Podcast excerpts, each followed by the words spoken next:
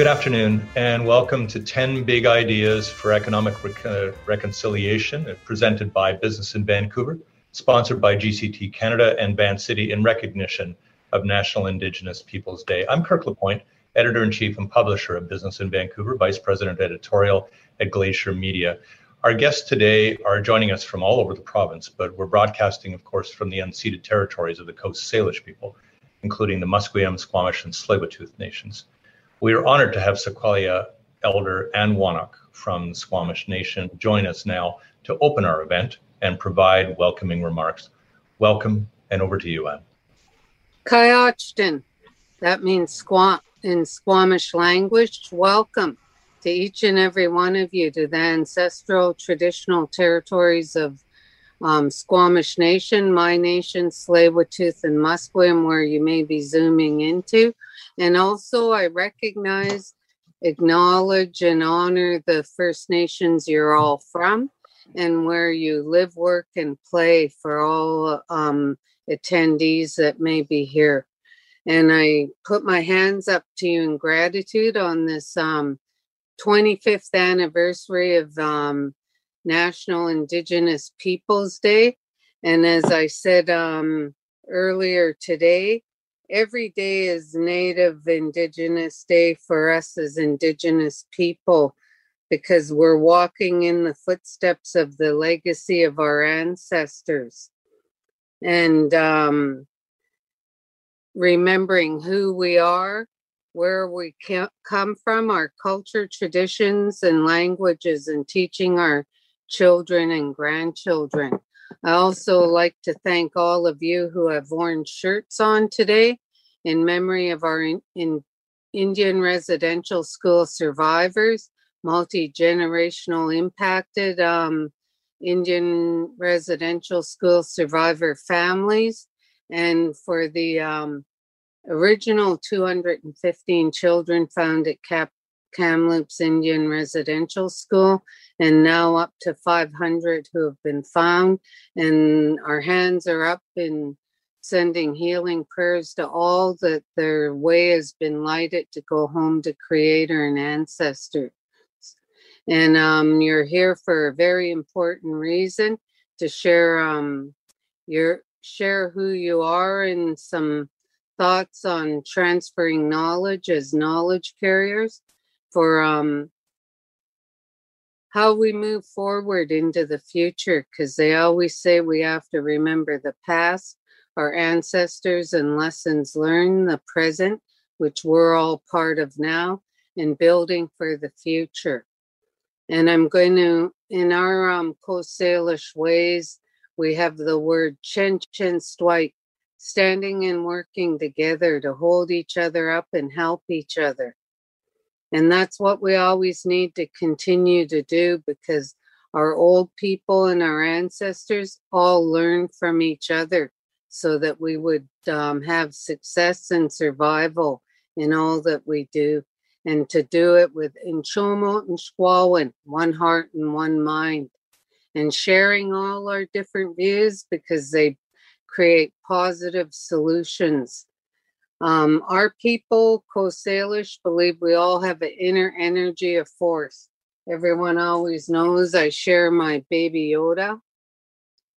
And um, I have um, C3PO and BB 8 and um, old Yoda here because my grandpa and elders told me when I was 9, 10, 11, 12, and that about our energy, our force we have and that we receive energy from creator through the top of our head into our energy and we can send it to each other and receive from each other. That's why virtual um, prayers have always been a thing with our people and they say prayer warriors send my family prayers and we all start praying for each other sending our energy our force and so I share these words because when I saw Star Wars that came out, I was like, hey, that force is exactly what my papa taught me and my longhouse elders.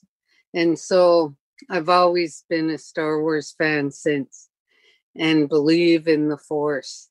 So may the force be with all of you. But now we'll do Tai Chi yoga, breathing.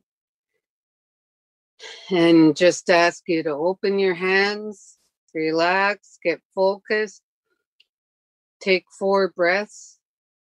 Um, Totalalem knowledge carrier said, um, the FNHA native um, psychologist said breathing helps calm you and focus you. Keep your hands open. I'm going to do um, Sequalia's song, Greeting of the Day, then a prayer and to start the work, and then turn you back over to your MC. Oh, while I sing, pray for each other, pray for your families, friends, and communities. Oh, oh,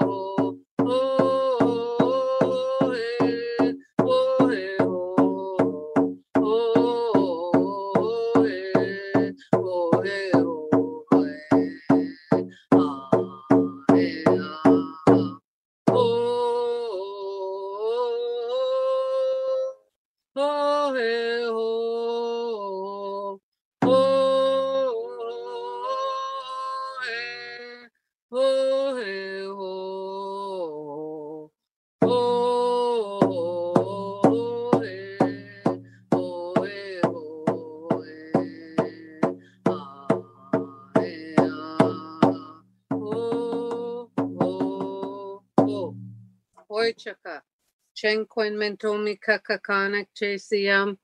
Yonso so man man to squals to seats yonso man man equato chet siaya chet o cameo chet. Squalwin.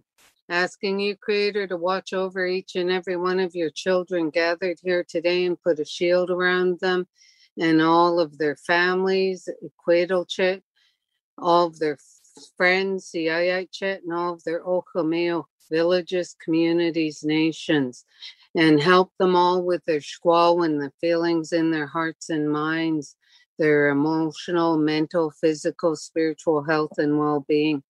Asking you, Creator, to hear our prayers for all our family and friends who need our energy sent to them for their health, healing, and recovery. Asking you, Creator, to hear our prayers and energy are force sent to all those who have traumas and battle alcohol and drugs, and also those who are homeless because of their traumas and battles, and asking with our prayers to put a shield around them to protect them and keep them safe and help them find that healing path to wellness and recovery. Asking you, Creator, to hear our prayers for all our families and communities that may be in sorrow for loss of loved ones, as uh, and help with their healing as they say farewell to their loved ones going home to Creator and ancestors.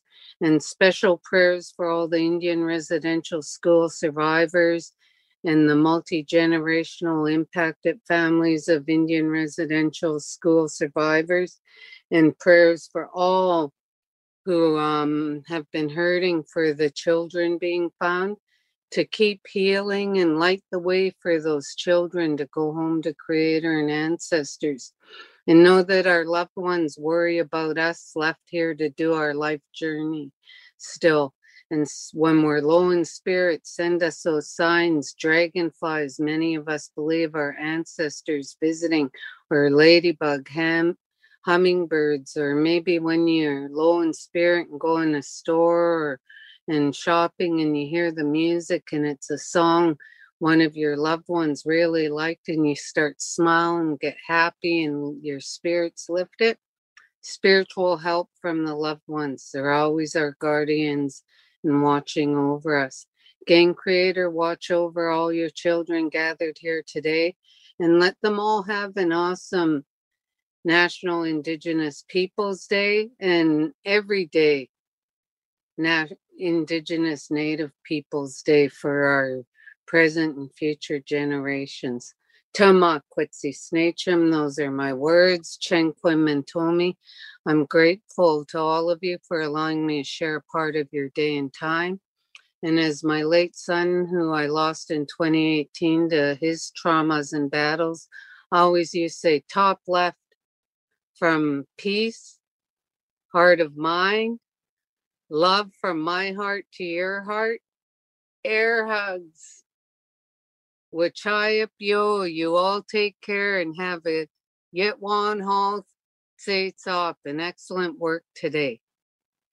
Mm, good to see all your smiling faces. Good to see you, Sophie and Joe and everyone else, Chastity. Take care, and I'll turn you back over to Kirk. Thank you so much, Sequoia. We're grateful that you could spend part of this special day with us. Thank you for leading us in prayer and opening our event. Very special that you could take the time to do that with us today. Uh, good afternoon, everyone. I'm Hayley Woodin, Executive Editor at Business in Vancouver. We're a leading source of business information in BC with a breaking news website, daily newsletters, a weekly paper, podcasts, and nearly two dozen magazines. And this week, with this event, we are thrilled to launch BIV's inaugural Indigenous business magazine, Makuk Peace Selim.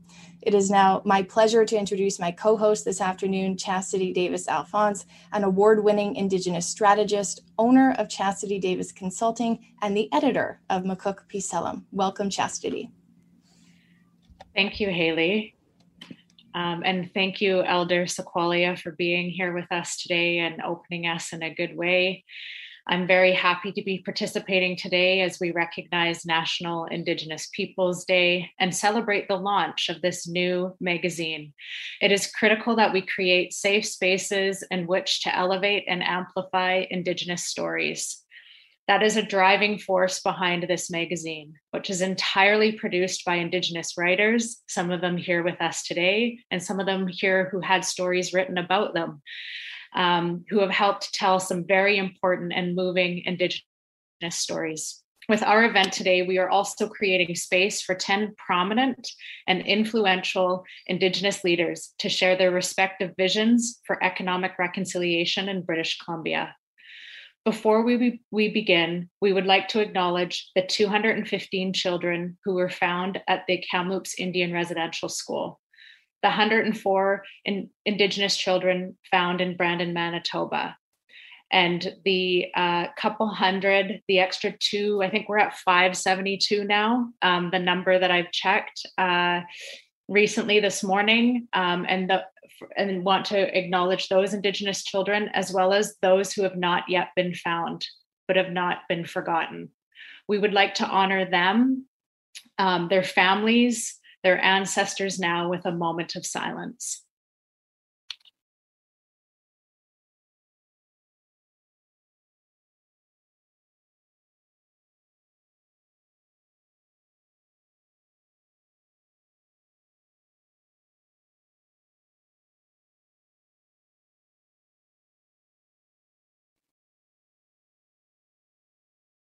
Thank you, everyone. Thank you for joining us for that moment of silence. The title of our magazine, Makuk Peace Selim, translates into Buying and Selling in Chinook Wawa and was created in consultation with Chinook speakers and researchers. Buying and selling as an expression of business represents the foundation of our economy today and the foundation of the economies that have existed on these lands for centuries. It is an apt background for our discussion today. We will hear from 10 distinguished guests who will each share their vision for economic reconciliation in BC, along with a big idea for how we can achieve it. We would like to now take a moment to thank our sponsors whose generous support has helped make today's event possible. A big thank you to GCT Canada and Vancity for supporting this important event. Please welcome Marco Dekovic, Vice President of Public Affairs with GCT Canada. I'm pleased to be joining you today on the National Indigenous Peoples Day from GCT offices on the traditional territories of the Coast Salish peoples, who have lived on this land since time immemorial. GCT is a proud Vancouver headquartered company tracing our roots and growth in this gateway for over 100 years.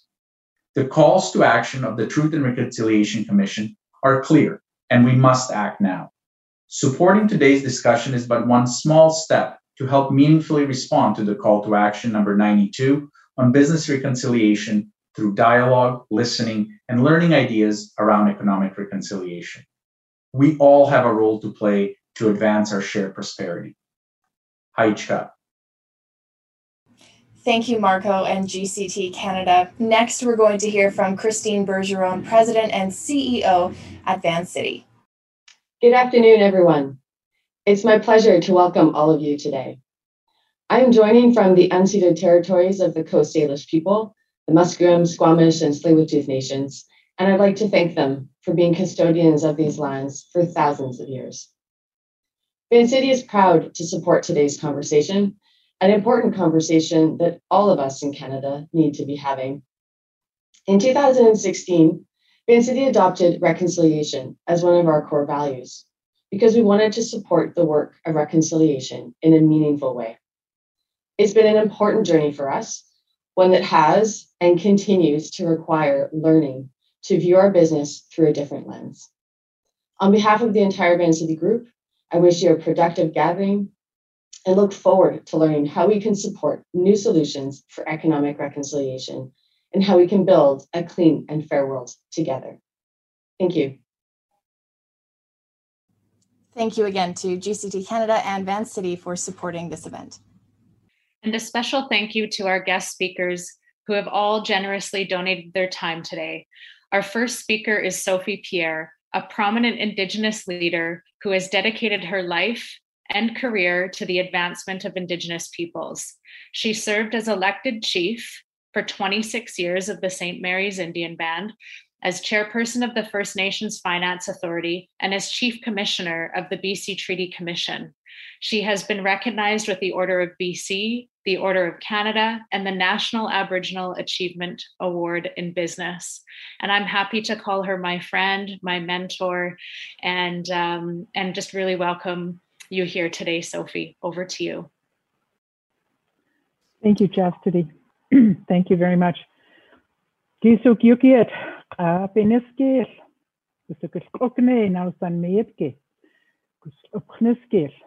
Excuse me. Good afternoon, everyone. It's a real pleasure to be here with you today. And um, I want to start off, first of all, by thanking Anne for that prayer and um, for sharing that song. It always brings me back to uh, what became my second home for a while out on the West Coast, and I, I do miss it. I also want to just say to everyone online and all Canadians, happy Indigenous Peoples Day. What a wonderful day it is today not only because we have this incredible event and we are, um, and I'm here personally to congratulate Chastity, you and, and your entire team, all of all of you that have worked so hard to realize this dream. And you know, when all of us as, as we go through life, we always have these dreams. And once you realize them, it just feels so good. And I'm happy that I'm here with you today to be able to congratulate you and to share this awesome day with you. Business in Vancouver, in um, highlighting Indigenous business, is something that uh, this is a, a, good time and a good place for it to be coming forward. I know that many people have worked very hard for this, and in fact, Indigenous people have taken a greater and greater role in the the business, um, just the, the whole environment of business in, in Vancouver, in, in the lower mainland. And from there, throughout this entire province. A magazine is another way of sharing information. One of the basic principles that we all have as human beings is the need to communicate with each other. And as Indigenous people, we take very seriously our responsibility of passing on knowledge. And that's what I see that that's the purpose of this magazine. And so I I just raise my hands to you for this accomplishment that we continue to find new ways. I know you have all those other kinds of ways that the kids love. well, anybody that isn't getting a pension for me as a kid now. I recall when I was very young, I used that um, I used to. Um, I mean, my my my stepfather, he was uh, 30 years older than my mother, and he always said that, and I always thought it was really funny, and I just love being able to say that now. So those of you not getting pension, your kids. but I just, you know, want to say that the um, the responsibilities that we have of passing on knowledge is such a foundation. It's it's so important. It's such a a major um, value that we carry on, and so whether it's through the media, um, all the incredible ways of doing it tech, technically, I want to say an a special thank you for keeping something on paper that I can actually hold and read. that that to me is very, very meaningful. So I want to say again, thank you for, for what you've done and congratulations. The um, today we're all here to witness and to participate in this recognition and this celebration. And you know, there's um, something that that um, as I was serving as chief commissioner that I always shared with everyone um, as often as I could, and I still do so today, that economic well being is a basic value for all human beings, including ourselves as Indigenous people. In fact, it's one of the most important values that we have looking out for each other, ensuring the benefit of all. And so, what I want to share with other Canadians is that it's just it's so it's such a basic principle and it's so um, easy to understand that when the indigenous people of this country when they are doing well when they benefit the whole region benefits the whole province the whole country benefits and so really it is in everyone's own personal interest to ensure that our values for economic well-being and providing for our families and our communities is supported and celebrated. And I believe that that is what is happening today. Earlier today, I just came back. Actually, it was it started at uh, at noon our time because you know we're always ahead. We're always an hour ahead of the rest of you guys. but we were um, at noon at uh, this morning. I I was in a ceremony at the city of Cranbrook, where the city of Cranbrook that was incorporated in 1905 as a city, um, as a municipality, today raised for the first time the Ktunaxa flag alongside the flags of the city, the province, the country, and the United States, because of course, you know, all of us are such close neighbors. So that's what we were celebrating earlier today. And I see that as yet another way of ensuring that the recognition that we're we're all together. It's like you know the old saying, "We're all here to stay. Nobody's going to be leaving. We're all here to stay." And what benefits one benefits all, and that's how we need to continue to looking at looking at this and ensuring that every Indigenous person in Canada has an opportunity to be economically self-sustaining, has an opportunity for providing for their families and their communities. And in doing so, Canada is a much stronger country. So for each and every one of us, I want to um, say again, thank you for letting me participate today. Thank you, Chastity. It's so good to see you, and I I follow you, and I'm so proud of you. Um, and and many of the other people that are on on this call, Cheryl, you too, and others. Um, and Celeste. Hope things are well with the commission. So thank you very much for including me today. And um, yay, Indigenous Day. Thank you. Thank you very much, Sophie, for kicking off our series of speakers and joining us today. Our next speaker is Regional Chief Terry Teegee, who is serving his second term as Regional Chief of the BC Assembly of First Nations. Today, he will be discussing economic self determination and free, prior, and informed consent. Welcome, Regional Chief. Uh, thank you, Hayley. Uh, Daneza, Sekuza, Skyza. First of all, I want to acknowledge the territory I'm calling from the unceded, unsurrendered, continually occupied territory of the Dakelh people, in particular the T'enneh. I want to thank you, all the panelists, all business in Vancouver, and all the sponsors for this opportunity to say a few words.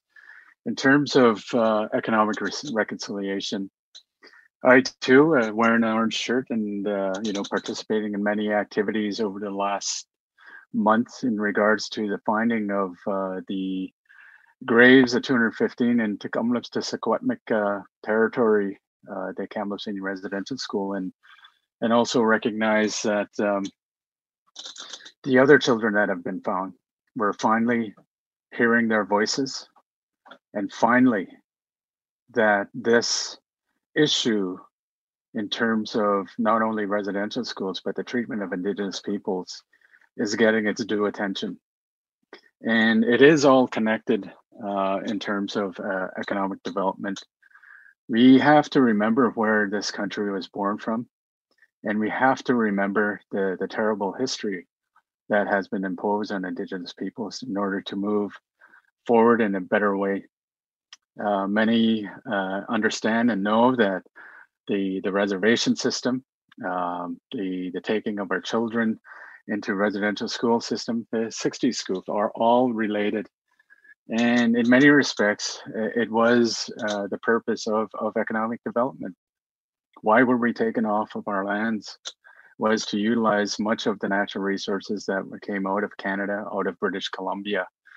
And this is why, uh, in this modern day and age, that uh, uh many of the social issues that we're really um, trying to deal with, such as 60 scoops and the millennial scoop, and and also you know the many social issues that we're seeing uh, the homelessness. We've never seen so many in uh, urban centers with uh, homeless people. Is all born through uh, the many policies the genocidal policies that were imposed by canada and uh, many levels of government. So in order to move forward i, I think um, as the wise words of, of uh, the late uh, Tsleil-Waututh leader leonard george said you know much of of what we're dealing with here is the sins of our fathers. But the issue here is that many of those are still benefiting from the sins of our fathers. So that's really what we have to reconcile here and uh, I, I, think you know moving forward as we look at the genocidal policy we, we can't be afraid to use those terms and as it states in the united nations the definition of, of, of genocide killing members of a group, causing serious bodily or mental harm to members of the group. We've certainly experienced that in the 150 years. Deliberately inflicting on the group conditions of life calculated to bring about its physical destruction in whole or in part, imposing measures intended to prevent births within the group. That certainly happened in residential school system.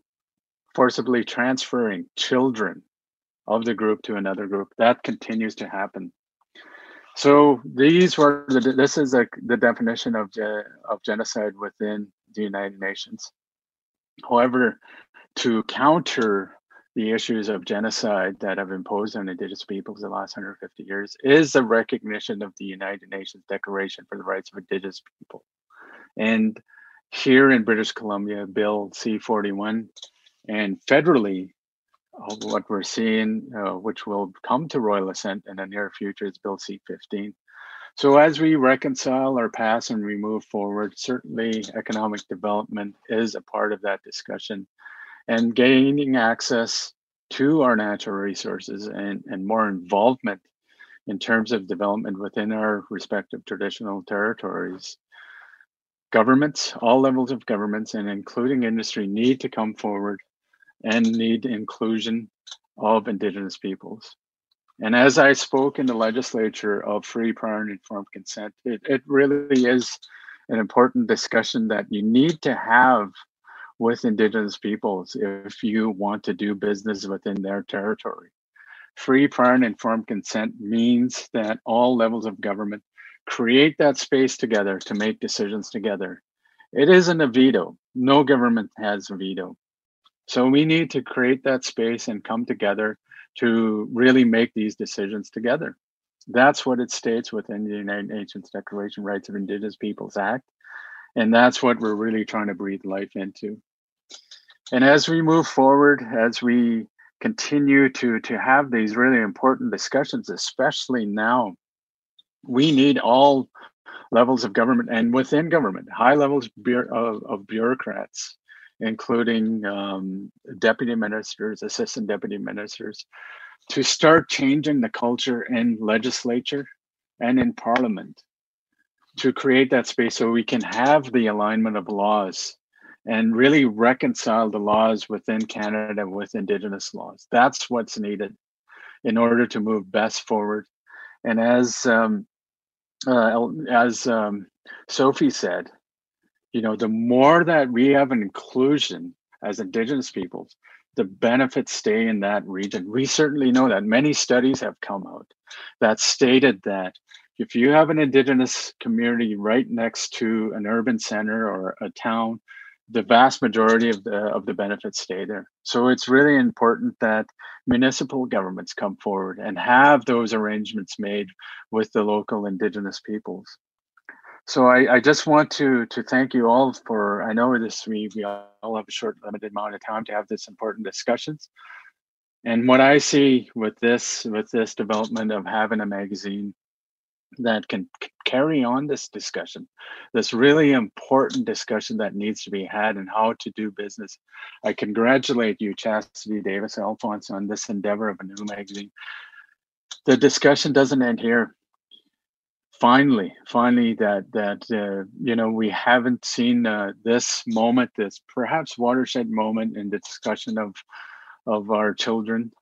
We're we were we're not done with the truth telling and we're certainly not done with the healing. So as we move forward, this country, as well as our respective uh, communities and, and indigenous people in this country, have to come together to heal this terrible past. And as we move forward, move forward, we certainly need to be part of that discussion in terms of economic development and move in order to move in a better way. So I believe this magazine is going to be a part of that conduit and, and really that truth telling and how indigenous peoples are taking their rightful place taking their rightful place in terms of economic development. So with that i want to thank you all. Masai masai notice g natalia thank you all and happy indigenous peoples day Thank you very much, Regional Chief, for your important words and your wisdom and your continued advocacy and work on behalf of First Nations people in British Columbia. It's an honor to have you here with us today and, and for, to have you representing us not only here in the province, but across Canada with your many years of um, advocacy and leadership. So, thank you so much for taking the time for being with us here today. Next, we are joined by Cheryl Casimir, who is in her third consecutive three year term on the First Nations Summit Political Executive. She is former chief and counselor of the St. Mary's uh, First Nation, and looking forward to hearing from you today as well. Cheryl, welcome and over to you. Thank you, Chastity. Um, First of all, uh, I want to start off by acknowledging the prayer and the song that was provided to us by Elder um, Sequelia. I hope I said that properly. Um, I'm also calling in from the unceded territory of the Ktunaxa peoples.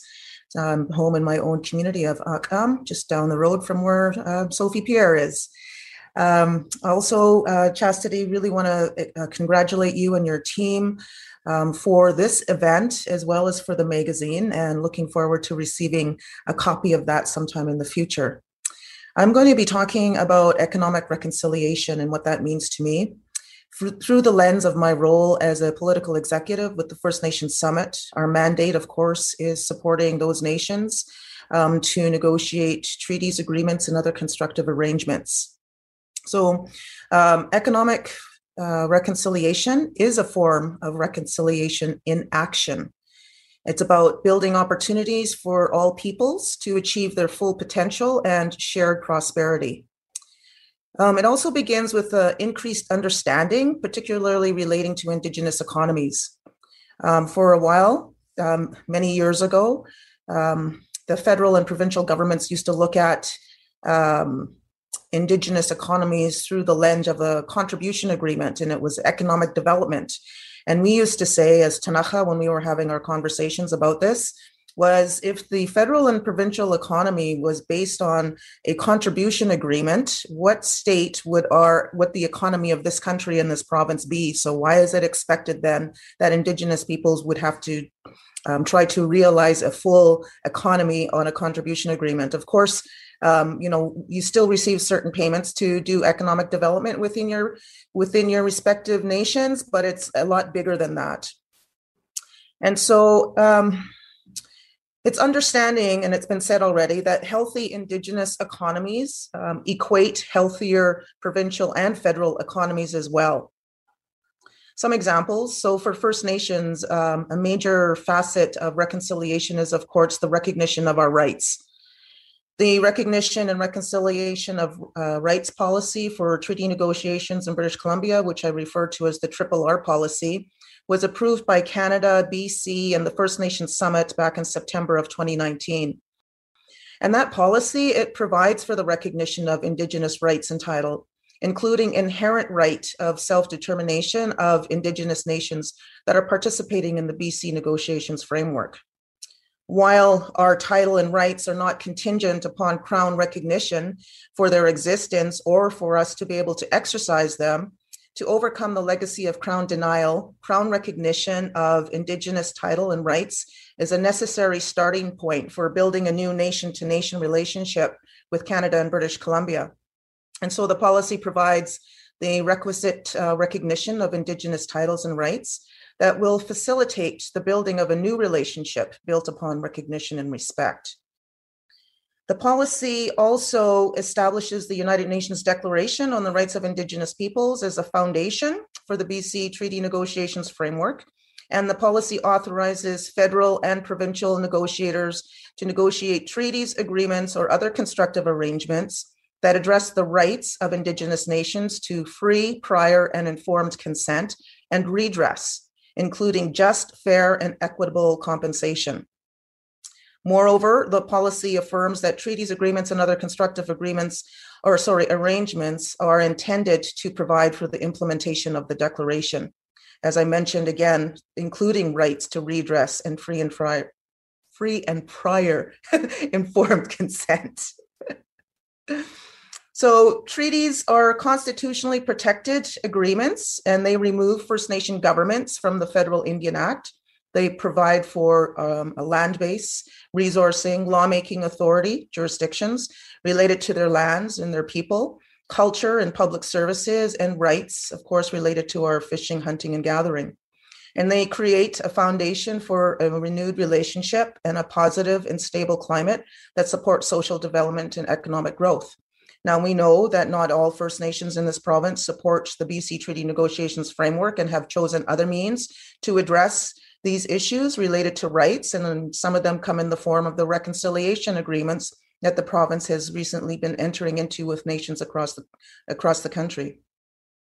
So, what it is, what's my big idea? Well, it's to encourage um, the business community and industry to support reconciliation efforts between the Crown and First Nations including the treaty negotiations framework.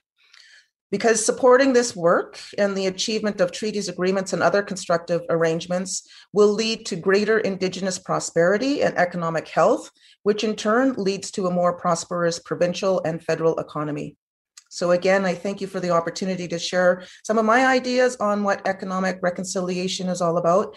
Look forward to hearing from the rest of the esteemed panelists on this topic. And thank you again, um, Chastity, for having me as a speaker. Dacha. Thank you very much, Cheryl, for joining us. Our next speaker was scheduled to be Chief Don Tom, Vice President of the Union of BC Indian Chiefs. Unfortunately, there has been a local emergency. We just heard from him, so he's unable to attend, but we did want to acknowledge that he was excited and looking forward to participating today. Thank you, Hayley, and we send him all the best and his community all the best at this time. Um, and our next speaker is Dr. Judith Sayers, president of the Nuu-chah-nulth Tribal Council. She previously served as chief of the Hupacasath First Nation for 14 years and as chief negotiator for 15 years as well. Welcome and over to you, uh, Judith. Thank you, Chastity, and thank you to Anna for that beautiful prayer and song. And happy Indigenous Peoples Day. Today is a day to celebrate being Indigenous, but also to remember all of the things that have been talked about previously. When we talk about economic reconciliation, we're talking about preparing a future for our children and our grandchildren and many generations to come because we have to build something for them and that's how i i do it and that's what i i think about all the time you know, economic reconciliation requires the BC government to live up to UNDRIP and their own Declaration on the Rights of Indigenous Peoples, which means the right of self determination, the right to freely pursue our economic development, as well as the right to development within our own territories, and the right to own, manage, develop, and use our lands. And those are the basics that we need to start to, um, to continue on our development. I'm passionate about clean energy. I've been working on clean energy for a long time. Right now, there is absolutely no economic opportunity in the province for First Nations unless you have a treaty that says so or a reconciliation agreement. And when we did it, there were so many First Nations that were excited about being in clean energy, and the BC government decided to develop Site C and cut off all opportunities and therefore just stopped us in our tracks, all the things that we had built and capacity. And First Nations continue today to develop clean energy in their communities, um, but just for their communities. It's, it's not an economic opportunity like it used to be. We did a survey some years ago, and at that point in time, there was $7 billion in investments that First Nations wanted to build projects. $7 billion. And that was only half the nations that participated in the surveys. So, can you imagine if we were able to do that? So, what do we need for economic reconciliation and clean energy? We need the opportunity. Number one, the BC government promised us. Horgan said when he approved Site C again that he would give us the opportunity. And how many years ago was that? We need the opportunity. We need the opportunity to develop utilities and we can compete with Fortis and BC Hydro. I mean, isn't that what this world is about? Competition, entrepreneurship, and I think that's what we need to um, to focus on. We need access to the grid, retail access, so we can sell our power. And you know, um, I think those are some of the few things that we need. And so um, we only have three minutes, so I'm going to be really quick here. Uh, really hope to be able to see us and you know need people to support us in pursuing economic development and clean energy and in many other places. But our right to development requires us our right to self-determination requires that. And i hope to see many first nations building utilities and serving power clean power to everyone around them so thank you for this time and the opportunity. Thank you, Chassie. Great to see you all. And um, yeah, so for Indigenous Peoples Day, tweet at the Prime Minister, tweet at tweet at Horgan and say, give First Nations an opportunity for clean energy. Thank you. Appreciate the opportunity. Thank you very much, Judith, for joining us and for issuing your own call to action at the end there. Much appreciated. Our next guest today is Chief Joe Alphonse, who has been tribal chairman of the Tsilhqot'in National Government since 2010 and elected chief of the Tl'etinqox government since 2009, making him the longest elected chief in history. Welcome, Chief Joe.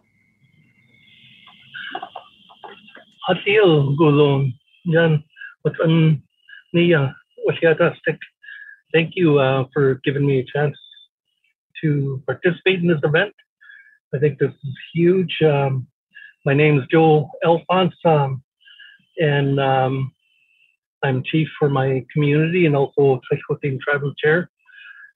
12 years as chief, and um, and uh, nine years prior to that, I was the executive director for Tsilhqot'in National Government. Um, my uh, my role there was to when I started tribal council as a fishery worker was to work and try to get Aboriginal title. Nobody had won the Aboriginal title. I set I set that out as a goal. We accomplished that. Um, so many things are tied to to winning title as Indigenous people.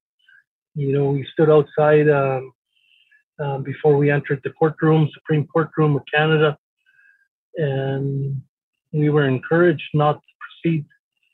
For if we lost, we were going to make it harder for everyone. But our approach was we need to come forward. We know the story, we know our story, and we're going to tell it. It's whether or not Canada is going to look at us and see us as people, finally. We got that feeling. We won title, and I, you know, I think that's that's that all starts to level that playing field. You know, our title case started with dispute over over logging. We're we're a resource driven country. And before contact, you know, we we we were very active in business. You know, we, we relied on all the natural resources in our territory to be self-sufficient. One of our favorite trade items was uh, an Peak obsidian rock used to make arrowheads. You're going to find Peak arrowheads in Manitoba, Saskatchewan, through the territories, Northwest Territories, Yukon, as far south as New Mexico. That's how far our trade routes um, went before contact. So, you know, I think it, it is uh, economy and getting back into business. And, you know, we were, we've been, we've been locked up on Indian reserves for too long. We're breaking those fences down. We're we're getting out there. We we we we've been given recognition that we're um, that we have a say out there. So there should be no activity in Indian country unless we give consent to it. And we should not allow anything to happen and have the confidence to, to do that you know, we got today, uh, the majority of business is done without any involvement from Indigenous people. Those times are changing. So, you know, I encourage people to get out. Um, I think, I think part of, um, part of, part of, uh, part of our story is to tell it too. So, Makuk Salem is the opportunity to, to, for us to tell our story and and um, you know there's there's a lot of entrepreneurs uh, indigenous people there's in, indigenous culture. So so it's a chance to showcase them and brag about them. And and that's what that's what our our careers are about is to to to make sure that when we're done our careers that we we're leaving something that's better better for the next generation um, to come. You know economy is uh, is strength, and every every First Nation community and nation should be involved in some some form of uh, um, resource extraction to generate their own revenues. When we have our own stream, then we're not relying on on on governments to to develop programs for us. We we can solve our own problems. We need to generate our own revenues. So, just to be a part of this, I, I thank uh, Vancouver business for for for for coming forward and recognizing the need for this for for all the hard work um, Chastity and her team have done. I think this is uh, this is just you know it, it, it, we're here to inspire young people, and that's what this is about. So I'm just glad to be a small part of this, and uh, wish you guys all the best. And I thank our elder for for the prayers for the 215 and all, all the bodies that uh, babies that um, were finally uh, finally finally recognized. So uh, happy Indigenous Day to, to, to everybody else. Uh, Thank you. Thank you very much, Chief Joe, for making time to join us today for this event and for also contributing um, a piece uh, in Makuk Pisilem. You're one of the columnists, so thank you so much for your support and your continued leadership uh, within your nation and across the province and the na- and Canada as well. Thank you so much. Uh, next, we are joined by Celeste Haldane, Chief Commissioner of the BC Treaty Commission, she served as an elected commissioner for six years prior to her appointment as chief commissioner in April 2017. She was reappointed last May, and it's wonderful to see you here, Celeste, today. Thank you so much for making the time. Over to you. Thank you. And first, I wanted to uh, thank Business in Vancouver for uh, graciously inviting me and listening to such incredible panelists. I feel very uh, grateful to uh, be participating today. And again, want to recognize uh, Happy Indigenous Peoples Day. And uh, with that, it's Gwael. So I wanted to focus a little bit on uh, the sharing of sovereignty, which includes the sharing of prosperity. And recognizing that for too long, Indigenous peoples have been left out of the economy. And I know that's shifting, I know that's changing, but I don't think we're quite there yet. Um, at the same time, we continue to see resources leaving our territories. And so when I think about the true uh, sharing of sovereignty, that comes from a constitutionally protected treaty, agreement, and other constructive arrangement. And by that, crowns must vacate their jurisdiction and their powers to then transfer to the indigenous nation. So the nation is now in control of those powers and jurisdiction. And with that includes economic control over their territories and resources. And in order for the true sharing of sovereignty, it must be achieved through self governance, which means the Indian Act no longer applies. The colonial policies and practices of the past no longer apply to these Indigenous nations. And constitutionally protected modern treaties, agreements, and other constructive arrangements are pathways there they're not the only pathway, but they are a pathway to economic reconciliation. And so my call is to have uh, crowns when Indigenous nations are ready, vacate jurisdiction, vacate power. As well, we need the support of industry to continue to support Indigenous nations' self determination, self governance, so they can prepare their economies in a way that they see fit, ensuring that their communities are taken care of, our future generations are taken care of for the nation, by the nation. Thank you. Thank you very much, Celeste, for taking the time to join us today. We really appreciate your participation. Our next speaker is Merle Alexander. He is Hereditary Chief of Kitasoo Xai'xais Nation, a leading Indigenous rights lawyer and member of Queen's Counsel, and the principal of Miller Titerle Co.'s Indigenous Law Group.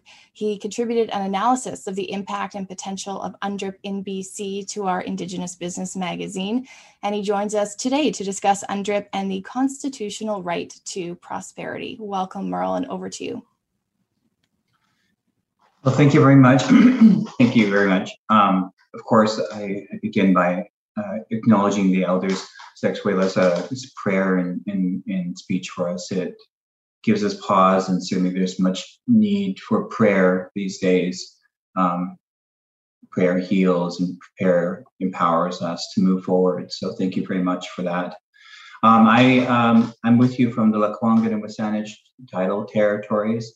And I'd like to acknowledge, of course, the leadership greatness that's preceded me before speaking. So I'd like to very quickly speak about um, a few things, which is one, just to quickly breeze over the Aboriginal Economic Rights Test, to touch on, as many of before me the application of UNDRIP in the economic context. And third, maybe bounce around a few big ideas. Um, so on the Aboriginal Economic Rights Test, I want to think one of the things that people don't actually is sort of been missed in much of the Aboriginal rights discussion is that since 1996, the Supreme Court of Canada has actually affirmed that there are three Aboriginal economic right categories. There's food, social, ceremonial, sale, trade, and barter for livelihoods, support, and sustenance, and often known as moderate livelihood. And then third, as the Nachal and the and the Hitsip will know well, the sale, trade, and barter for a commercial nature. But I don't think people like appreciate like that our Aboriginal rights are that, that our economic rights are actually constitutional in nature. I mean, it's been elaborated even further, and of course, we have uh, uh, in both Delgamuukw and Tsilhqot'in that have said it a bit in other sort of in some in some ways sort of vague language, but still very empowering language that every Aboriginal right, particularly title, has an inescapable economic aspect to it. So, I mean, that's very powerful. Like, there are no other peoples in Canada that the highest court has recognized have constitutionally protected economic rights. And there's a real powerhouse to harness here. So, secondly, another big sort of like thing that's that's going on for us right now is that we're at the very infancy of of a tremendous empowering implementation of UNDRIP. And BC, I think, as many have sort of touched on, BC is going to be the sole jurisdiction where both the provincial and federal crown have agreed to make all laws consistent with UNDRIP. So, I mean, on the economic, like on the economic lens of, of, of, of UNDRIP, there's Article 3 that connects the right to self determination for us to pursue our economic development. Article 5 speaks the right of our economic institutions. Article 20 the right to maintain and develop our own economic institutions, Article 21, that the right without discrimination to the improvement of our economic conditions. And then lastly, which is sort of much more of the targeted component, is the requirement of states, in our instance, the Crown, to take effective measures and special measures to ensure continuing improvement of our economic conditions. I that's a lot of articles for us to harness and I don't, so far, I don't think UNDRIP has really been particularly looked through that lens. Everyone gets distracted by the conversation of veto rights and pre prior informed consent. And that those are still very important. and Of course, have very direct connection to economic leverage. But I mean, there is a lot of, of a lot for us to harness, even just in the implementation of UNDRIP on economic rights. So let's talk a bit about application. Um, I think we should consider that Indigenous peoples have at least two very powerful arms. There's a substantial economic rights arm on the one hand, on the one arm, and the and the consultation, intergovernmental, and co-jurisdiction arm. I think the the empowered idea, I think, is really to fight with both arms, but and not with one hand one hand tied behind our backs. The substantial economic rights that need to be determined by our have to be determined by our Indigenous knowledge and our own Indigenous legal orders if we're going to really fully be informed of the applicable law. I think one universal knowledge and wisdom is that unlike other other types of economic development, we have a built-in sustainable development requirement to preserve our territories for future generations. So title requires us to ask ourselves, will this economic development deprive my children and grandchildren of their future rights? And that makes us very unique economic players. On the co- uh, further on the co-jurisdiction arm, I think UNDRIP is going to create an empowered future, not because governments are altruistic or that they even strictly follow the spirit and intent of their own law, but because we are relentless. We're we are advocating for our children's future, and we take it personal, familial, and collective. On co-jurisdiction, other expectations I think, are that within a generation, Canadian laws will be consistent with UNDRIP. It will take time. It's frustrating because but you cannot ask anyone to be patient with racism or colonial mindset. So you can understand we're frustrated. We wanted it to happen yesterday. But we will, I think we're going to be reforming laws, co drafting partners over time, and this is going to create a dramatic change in the legal and economic landscape. In other words, I think our economics in BC will be through a true ESG lens. And to quote our learned sister or brother, we're going to add the I to ESG. Um, we'll also herald like a trend of joint ventures, impact benefit agreements, and equity participation becoming UNDRIP and FPIC compliant, we're going to create the most legally certain jurisdiction in Canada, and if not internationally. When you invest here, you'll know that the law is settling or settled, and it will it will be what treaties once promised: real but dynamic legal certainty. Finally, I'd say that revenue sharing will be dramatically expanded. If consultation created minimal sharing of forestry agreements, ECTAs and mining, PBAs and LNG, I think free prior informed consent is going to raise the bar.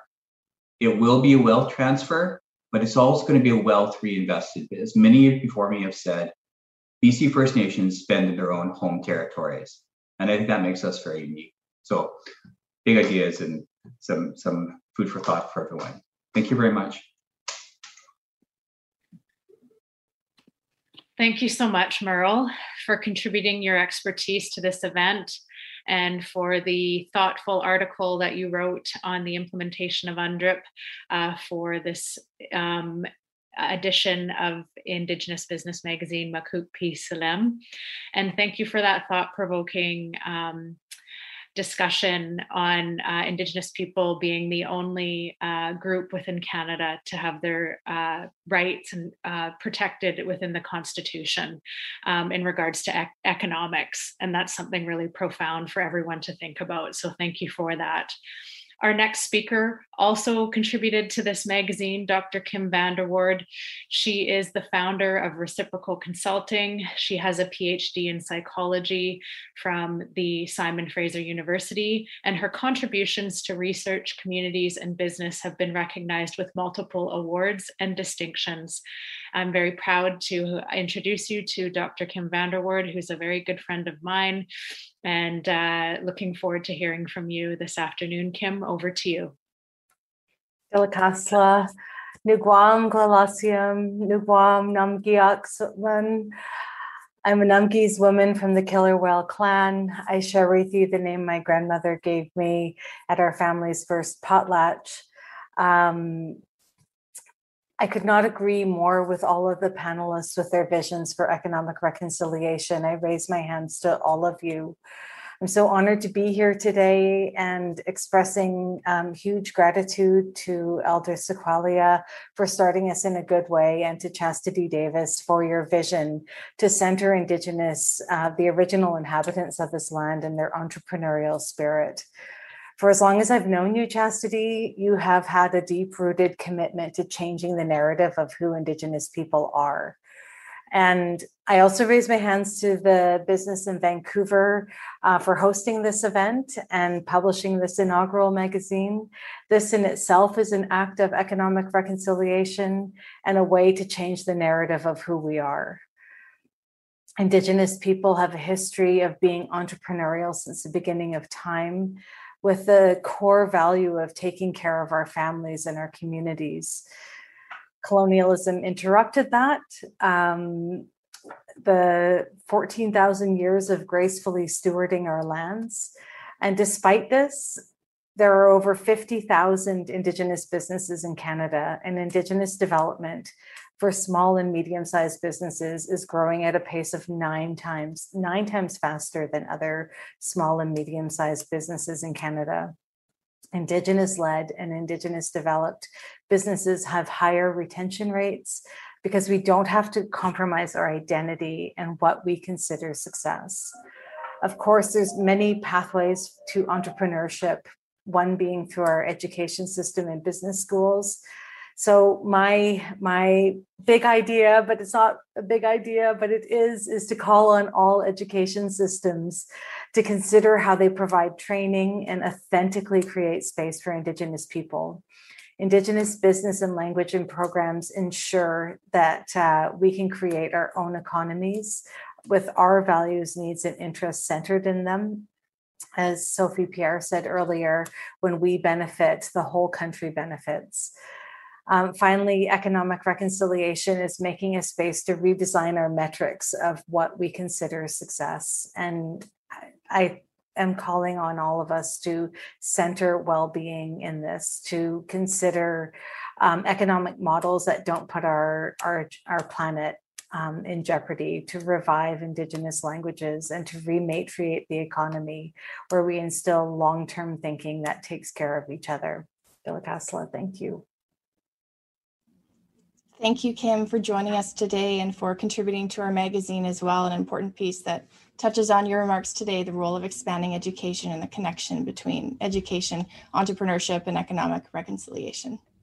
Our closing speaker is Paul Biglin, co owner and co president of Spirit Bear Coffee Company and One Nation Distribution. He has more than 30 years of experience in food and beverage and marketing communications.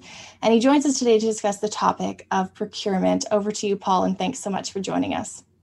Well, I want to first, uh, uh, Hila Kessler, thank the elder for doing such a beautiful job on the song and the prayer and setting the groundwork. Um, in in other words, this is the way, if you know what that means.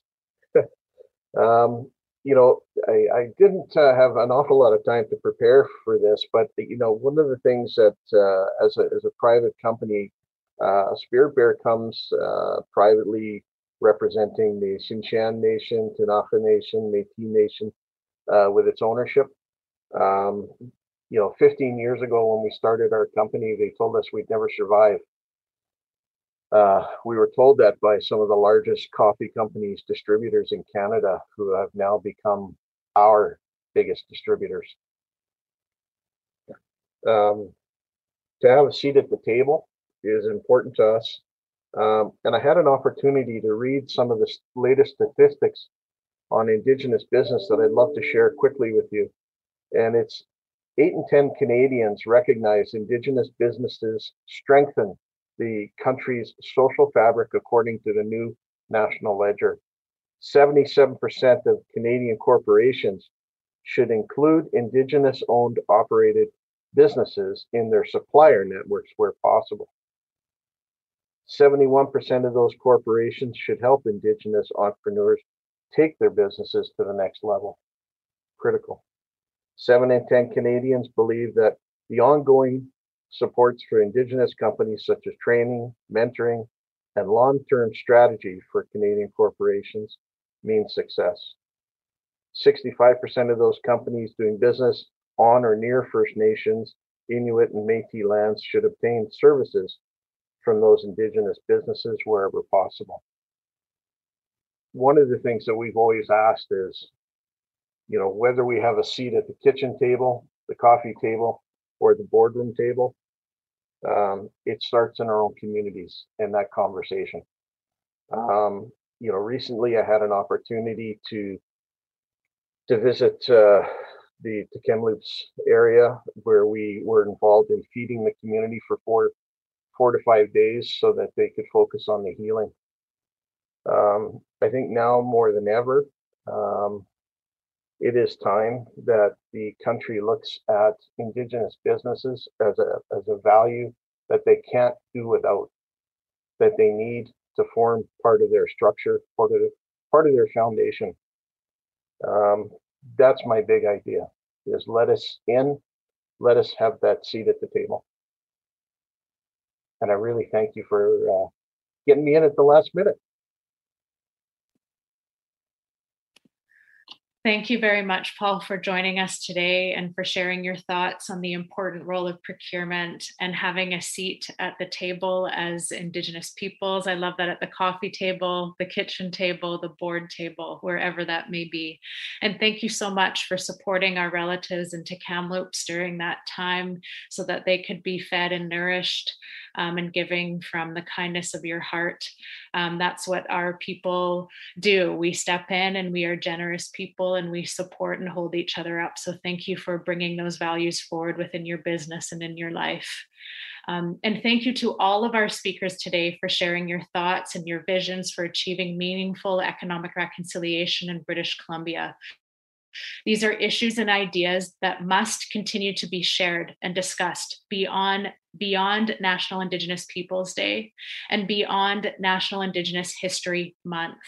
We need to normalize the these conversations. We need to create more space for them. Um, and we need to have um, that seat at the tables uh, so that um, we may continue to uh, be uh, thriving, successful nations and peoples. Um, I'm looking forward to seeing all of you continue to lead us toward truth and truth and toward reconciliation in this province and in this country, as all of you are uh, leading in such important ways um, for our communities and for our people. Some of the themes discussed today are shared in, in BIV's magazine, Makuk Pi Salem, which is out today. And I'm excited to have been a part of this inaugural issue. And I encourage everyone here today to check it out either online um, or to order uh, your hard copy as well. So thank you everyone uh, for being here today and over to Hayley for some closing comments. Thank you very much, Chastity. We just shared a direct link to the online version of the magazine in the chat, so I encourage everyone to check that out. Hard copies are being distributed through our weekly paper this week, but you can also get in touch with us if you would like another hard copy. This coincides with another initiative we're running this week. We launched our Indigenous Business Leadership podcast, which is co hosted by Chastity and the team at BIV. The series features important conversations with leaders, including former Tsawwassen First Nation Chief Kim Baird, Haisla Chief Counselor Crystal Smith, serial entrepreneur and Tsawwassen Shuttle CEO Stephen Stark, and the president and CEO of Fortis BC, Roger Dall'Antonia. The first episode is out today and can be found on our website at biv.com slash audio. We have it there on our screen. Another thank you to our sponsors, GCT Canada and Vancity for supporting today's event. The full event will be available online shortly. And I'd also like to thank all of the team members at BIV who helped make today possible. That includes Albert Van Santvoort, who has been responsible for all the technical support we needed to put on virtual events like this one. We also owe a big debt of gratitude to Chastity, who has worked in partnership with BIV to develop our new magazine, our podcast, which I just mentioned, and to pull off this event.